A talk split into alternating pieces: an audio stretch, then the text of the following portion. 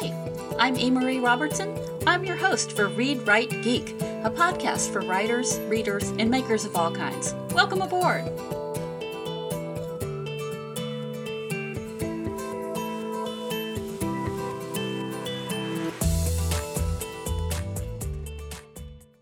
Episode 9 It's mid morning by the time the pod clears out and Wenda and I are on our own. We start behind the pod outside my window. There's precious little to see. The constant wind and shifting sands means that any evidence of digging is long gone by the time we get around to looking for it. Nothing much here, I sigh, turning my gaze up toward the ridge and squinting. You're sure about what you heard? Wenda asks. Yeah, I thought I was dreaming about the ocean, but it was the rhythm of the sound triggering the mental image, I explain. Wenda looks thoughtful. It's pretty quiet at night, she says. Maybe you heard digging further away. Sound can do funny things up here. I look up toward the ridge again.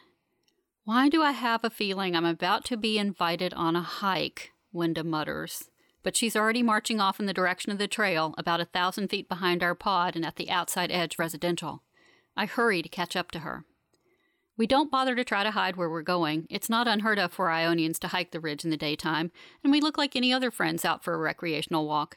It's a nice day for it. The wind has slowed, and it's a calm, temperate day, for Iona at least, and it's not a terribly difficult hike. The path has enough gravel to be easier to walk than the sandy flats, and although the initial ascent is steep, once we reach the ridge itself, it levels out and becomes an easy stroll.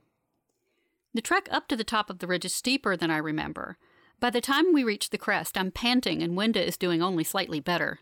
Damn medical leave, I wheeze as we stop to catch our breath. I was in better shape before. Of course you were, Wenda replies with a grin.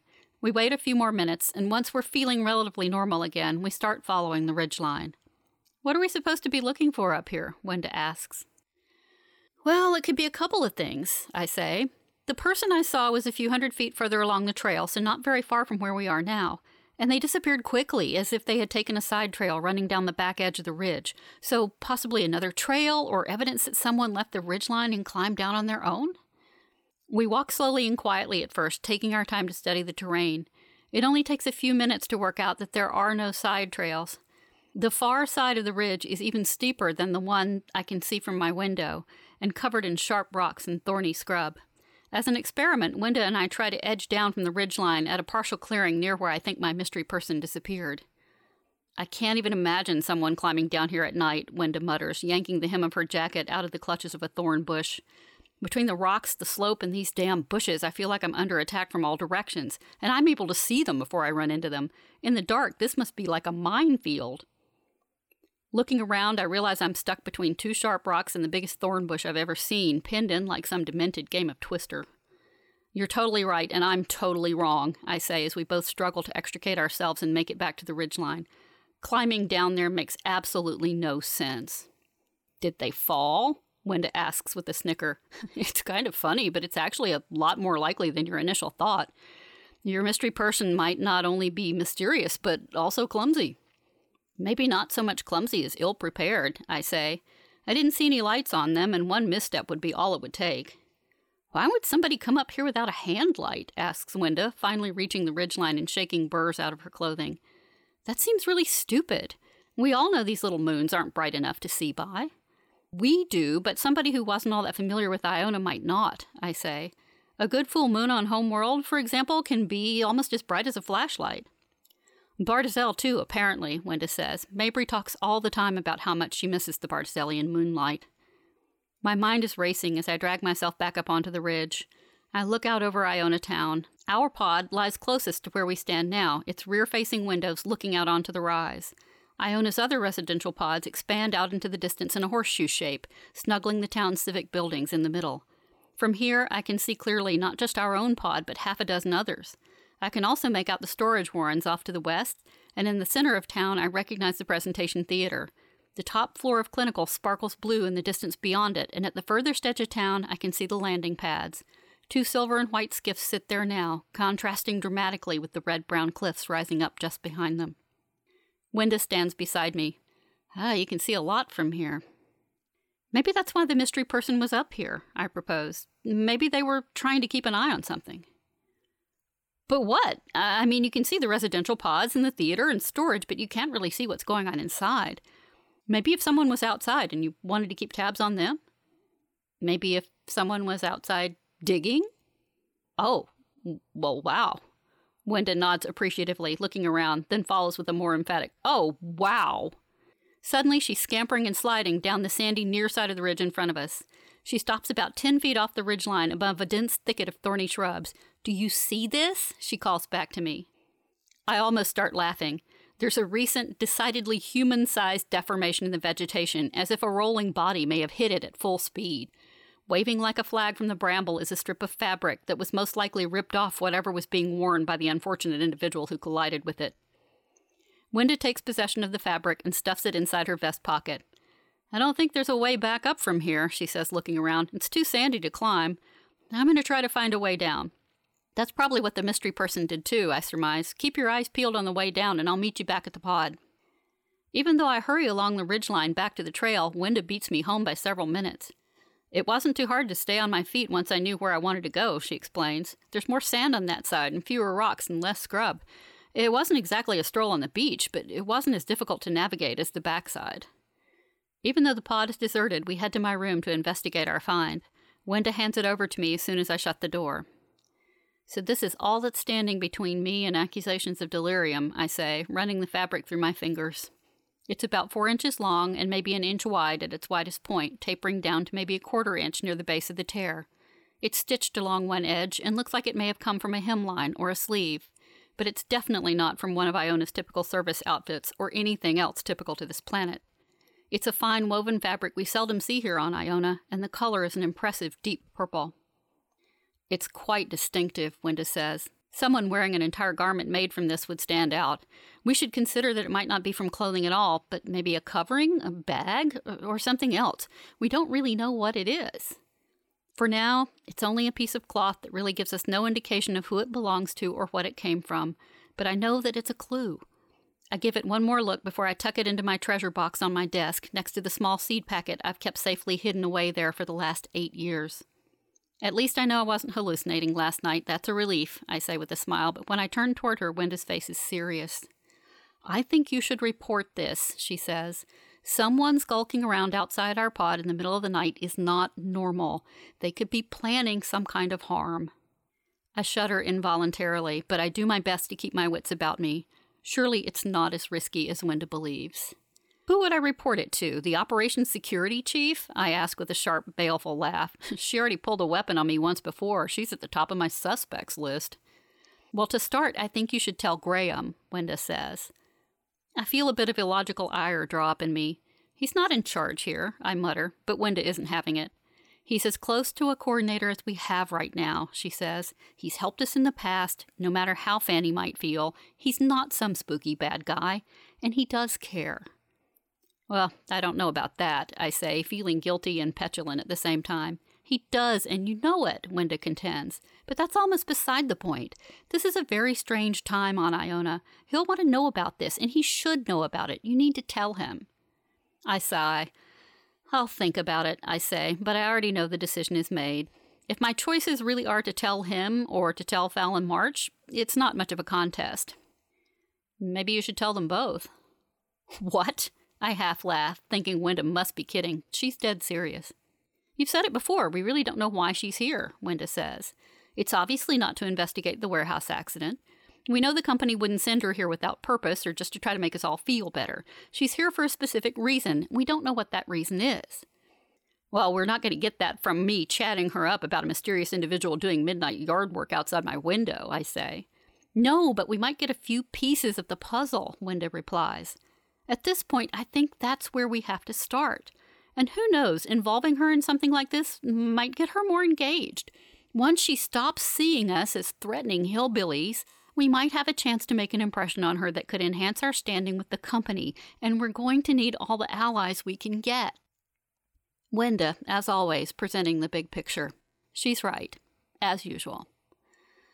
All right, all right, I'll pay a visit to Graham and let him weigh in on how to involve the security chief, I say. Wenda nods her approval, and I head out into the Ionian afternoon.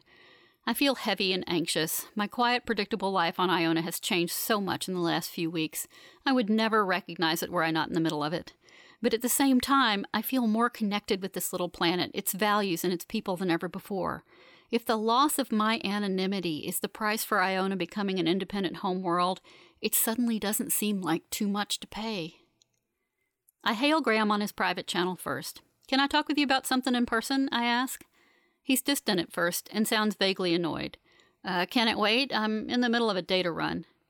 Not this time, I say. I might be filing a report with Fallon March after I talk to you, and I'd really appreciate your advice. There's a pause. He seems genuinely surprised. I can hear a ruckus in the background consistent with the usual activity level in goods, plus Arden's voice shouting instructions above the din. Graham sighs heavily into his mic. He sounds so tired. I can almost see his drooping shoulders and furrowed brow.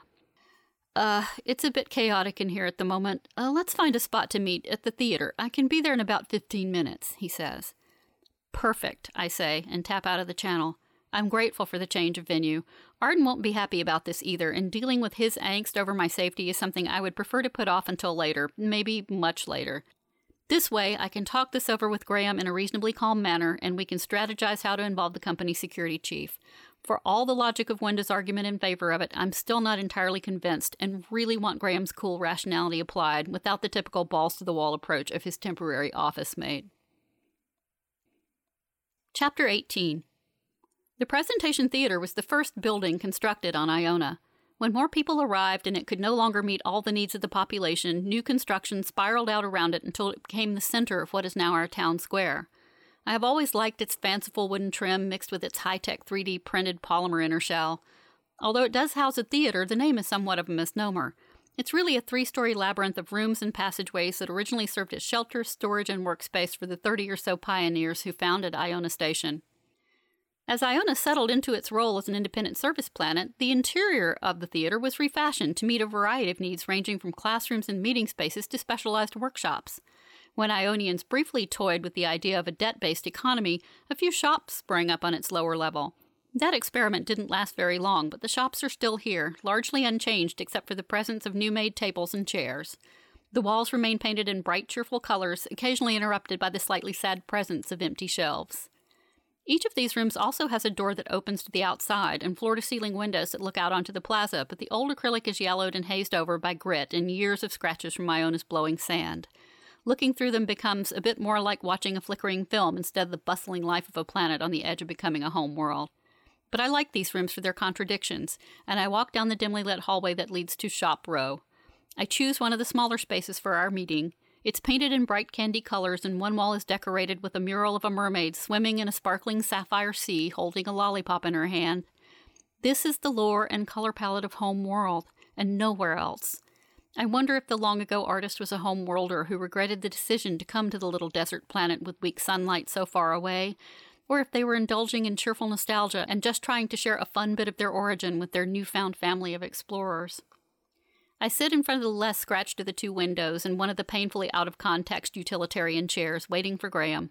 Soon I spot him walking toward the theater. His expression is flat and dull. He's squinting against a sudden wind gust in a way that amplifies his joyless demeanor. I feel a small pang of sadness that this Graham, so different from the Graham I got to know, is the one who's coming to meet with me. I miss that other Graham. I step out of the door and wave to him. He sees me and waves back and hurries his pace across the square. We retreat into the mermaid room and sit down at the small table. His expression shifts to one of concern. What's wrong? he asks. You seem upset.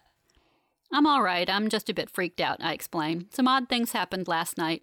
I heard digging outside the pod, just outside my window, and then I saw someone up on the ridge. It wasn't anyone from our pod, and there was no reason for anyone to be out there, so I'm worried someone was up to no good. Graham scowls. Did you check out the surroundings this morning? he asks. Was anything amiss? Wenda and I had a look around. There was some evidence that someone had been there, but we didn't find any clues as to what they might have been doing. I know it sounds like nothing, but it's so unusual that it's got me concerned. It doesn't sound like nothing to me. Is this what you're thinking about reporting to March?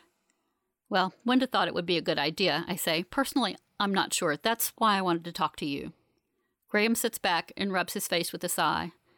I've had to work fairly closely with her over the last few weeks, and I just don't think she'll care, he says glumly. She's focused on some kind of agenda that no one seems to be able to identify, as you and Arden figured out. She's not really interested in anything or anyone on Iona. Well, Wenda's idea was that this might be connected to March somehow. She thought if I reported it as a potential security issue, she might show her hand or say something that would give us a clue as to what her agenda actually was, I explained. That would be the gold in this situation. Graham nods. His eyes are distant and calculating. Maybe there's a more subtle way to do that, he says. Let's make sure our local security people are informed first, though. Let's find Mabry and have a chat with her. Mabry's workspace in the local security building is essentially a large pile of electronics in varying stages of dissection, decorated with posters and books about her other compelling interest, military and weapons history. She's an almost comical sight, seated behind a semicircular table, wearing a piece of headgear that includes a headlamp, a magnifying eyepiece, a set of small tools, and an anti-static cloth dangling from one side. The effect is like some kind of charming young cybernetic one eyed elf.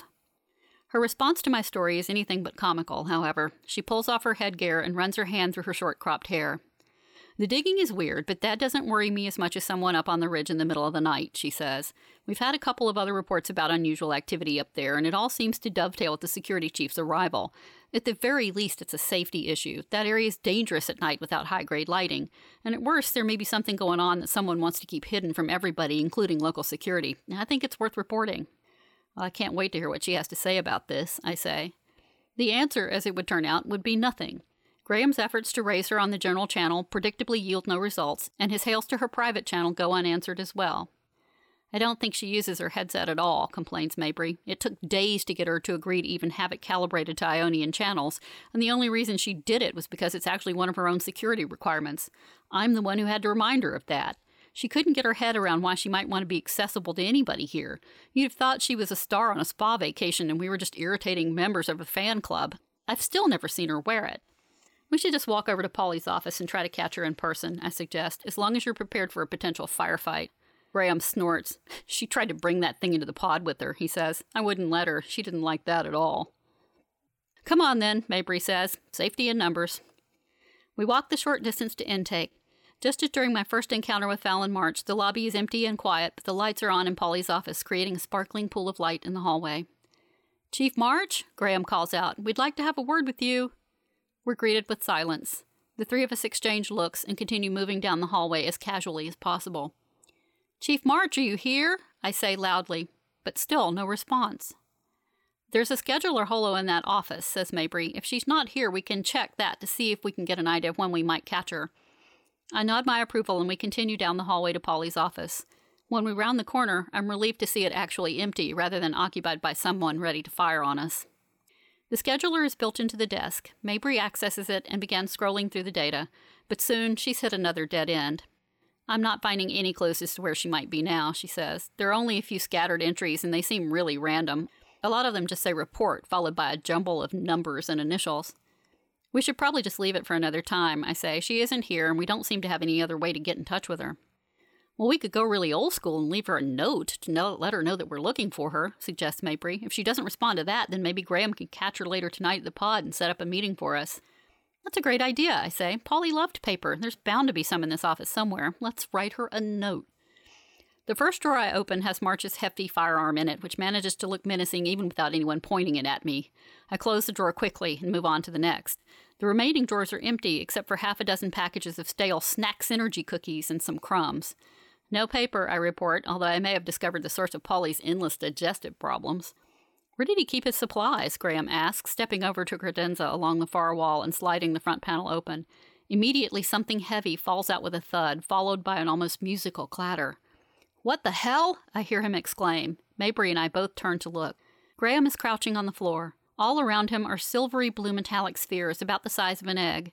There must be a dozen of them on the floor, and more threatening to roll out of the bag that contained them, now trailing out of the front of the credenza. Graham is struggling to put the bag to rights, but as Mabry and I come around the desk to help, he shouts, Stay back! Don't touch them! I know what they are! We both freeze.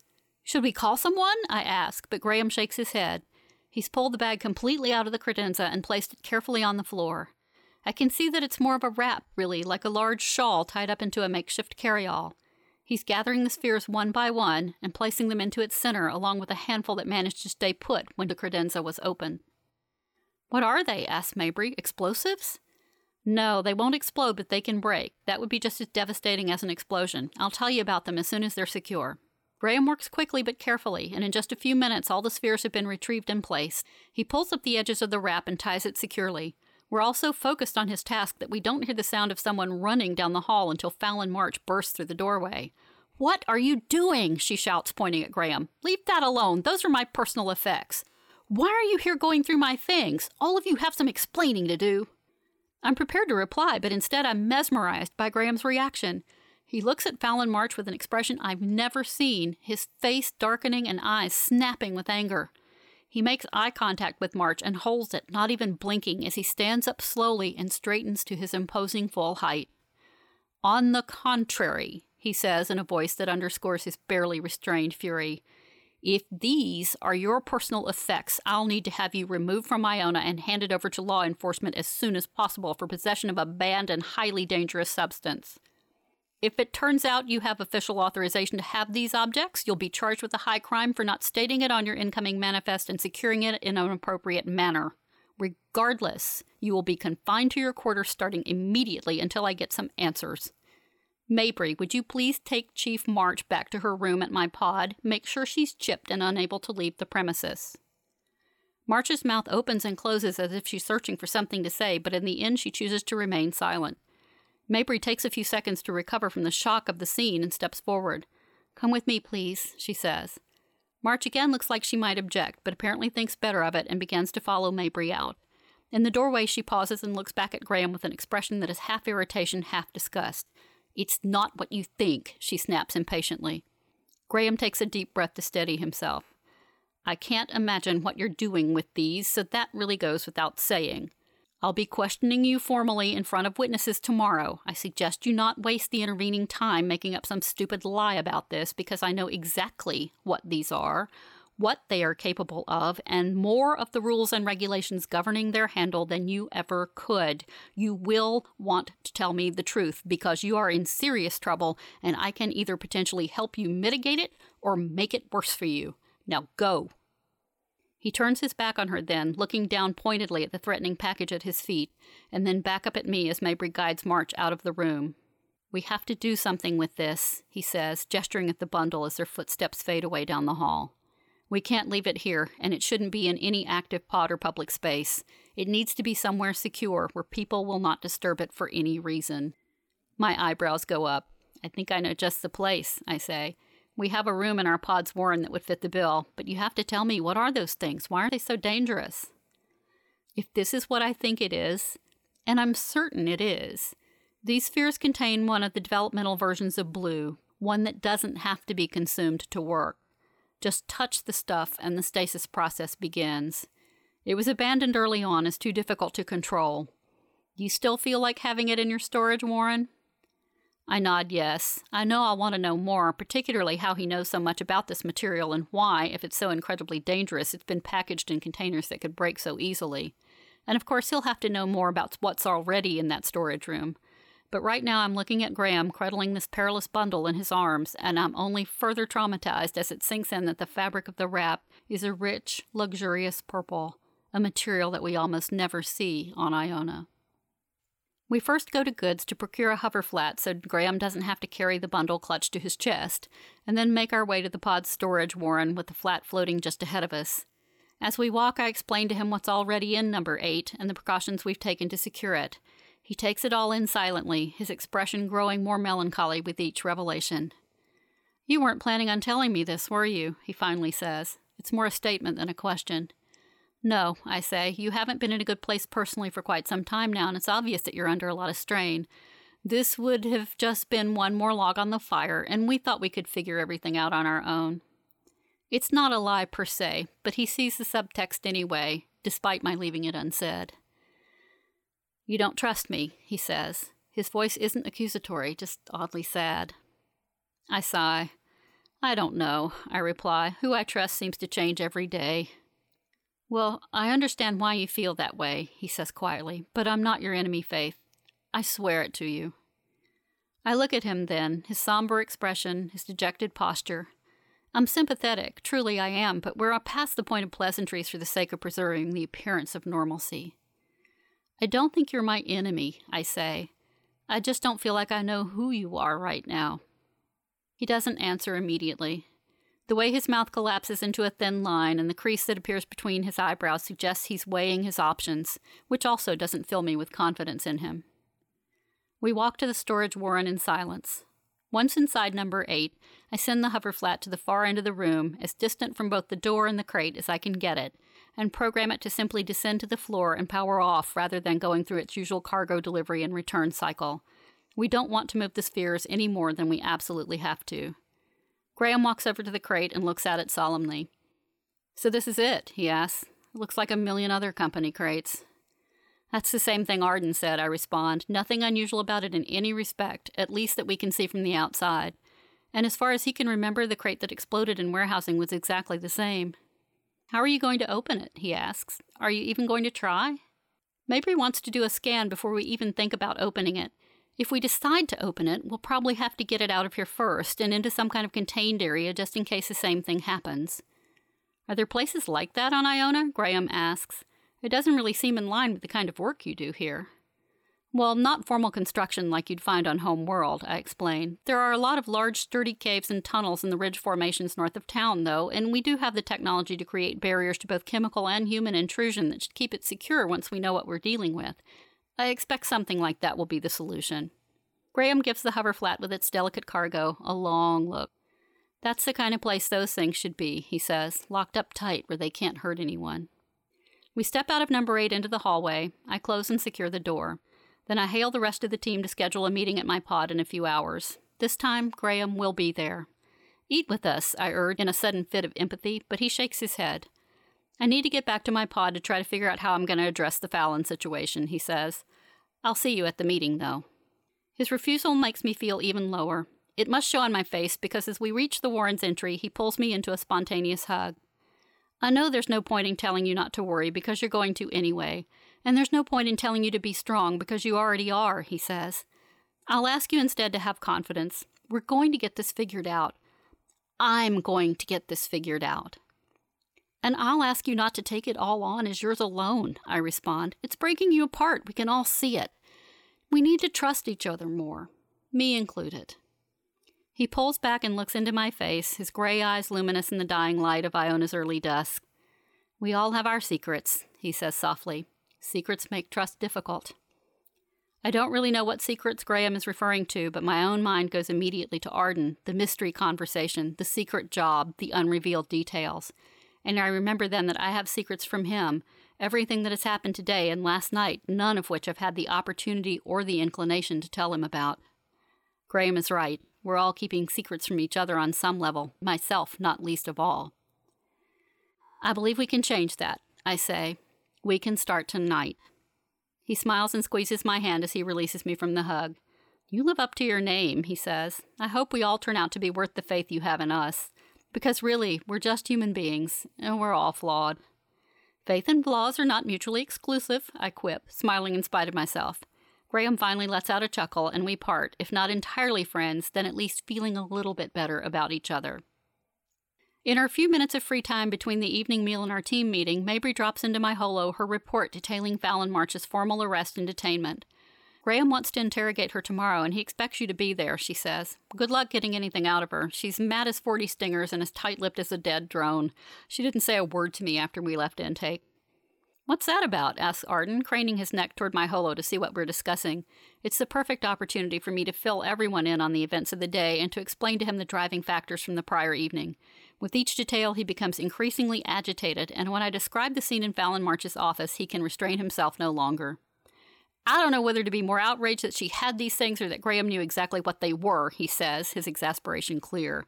That means he's handled them before. No one here should be able to say that. Are you sure his response was genuine? What the hell does that mean? I ask. I had expected Arden to be upset, but never to react this intensely. Seems a bit convenient, don't you think? These deadly things just happen to be in the office, barely hidden, and he happens to stumble on their hiding place? Was this possibly a ruse of some kind? After all, that office was his before it was Fallon March's. What if he knew they were there all along? Oh, Arden, do you really think he would do something like this when it could have endangered Mabry and me? I asked. Suppose one of those things had broken. We'd all have been exposed. You're not making any sense. What if they're not real? What? I'm incredulous. What if the spheres you found don't contain anything deadly at all and Graham just wanted you to think they do? Arden's expression is bordering on wildly angry. And what would be his motivation for that? I ask in my calmest voice. Unfortunately, I already suspect what he's about to say. To try to get into your good graces, obviously. To give him an end to become your great rescuer or problem solver or superhero. To make you believe he's on your side, he responds, standing up and beginning to pace in front of the fireplace. This facet of Arden I remember from our time on Home World. When he became like this, there was no reasoning with him. Fortunately, I don't have to. Wenda steps in. Wait a minute, she says sternly. There are no sides here. We're all working toward the same thing. Unless you're thinking about a different competition entirely, and truly, I think you might be. She levels her gaze at Arden and then at me. For once in his life, Arden is rendered speechless. He looks from Wenda to me and back again silently for a few seconds, then abruptly says, I have to take a walk, and leaves the common room through the kitchen. I hear the rear door slam behind him as he strides out into the courtyard. I look at Wenda, who raises her eyebrows at me and then looks pointedly toward the courtyard. I catch her meaning and go after him. By the time I reach the door, he's already passed through the courtyard and it's a hundred feet beyond its wall. Arden, wait! I shout, but he gives no indication that he's heard me and keeps walking. Something rises up in me, a weird combination of emotions battling for prominence anger, sadness, disgust, frustration, disappointment, fury. I run after him, sprinting across the sand in the dark, stumbling more than once under the dim Ionian moonlight. But I catch up with him, and when I do, I'm in no mood to make nice. Stop walking and turn around, God damn it! I order. He does, but his face is expressionless and he doesn't speak. He simply stares at me. What are you doing? I finally ask. I don't owe you an explanation, he says, and turns to walk away. I snap. No, you don't owe me an explanation, I spit out with fury. You owe me eight years. Eight long, cold, awful years. Because you decided you knew what was best for me. Because you decided to do it your way instead of the smart way. Because it was all about me, but somehow you made it all about you. That's why I lived here for eight years and never connected with anyone else. You're right, Arden. You don't owe me an explanation. I don't even want one. You owe me eight years of my life that your conviction to your own genius basically stole from me. How are you going to repay me? With secrets and half truths and recriminations? With something that almost looks like love until I don't agree with you? with jealousy despite your very adult protestations of the opposite, because that doesn't quite make up for it, you know? He stops in his tracks at this outburst and slowly turns. His face is twisted in anger or anguish, or maybe both. Really, Faith, he barks, what do you expect? There's so much going on that you don't understand, and on top of that, I'm only human. There's just so much I can take. Really, what do you want from me? I don't even think about the words before they fly out unconscious, uncontrolled. Stop leaving me, I shout, my voice breaking. Love me. Tell me everything. Never leave me again. I immediately clamp my hand over my mouth, but it's too late. The words are out. I can't retrieve them. He stares. The only sound is our breathing and the rustle of the shifting Ionian sand.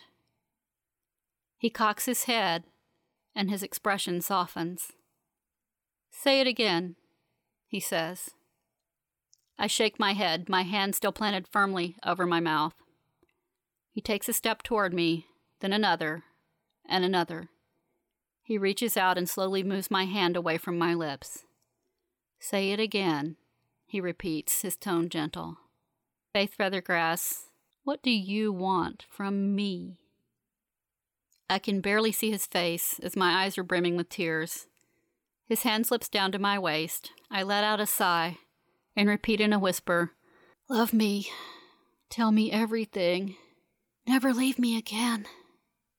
He wraps his arms around me then and presses his lips to mine with an undeniable explosive urgency. I lose track of everything else as I respond to him, wrapping my arms around his neck and pressing myself against him, drinking him in, drinking in every second of this as though it might not ever come again. When we finally separate, he keeps me pulled close to him and whispers, I loved you 10 years ago on Homeworld, but it's nothing compared to the way I love you now. I will tell you everything, tonight. I'll never leave you again, even if you threaten me with Fallon March's firearm. Then we kiss again, and again, and again, and for the first time in eight years, I can finally breathe. Hey, thanks for listening to the podcast. I hope you're enjoying Nothing Larger Than These Stars. Check back next week for a new episode. Follow and subscribe so you don't miss a thing.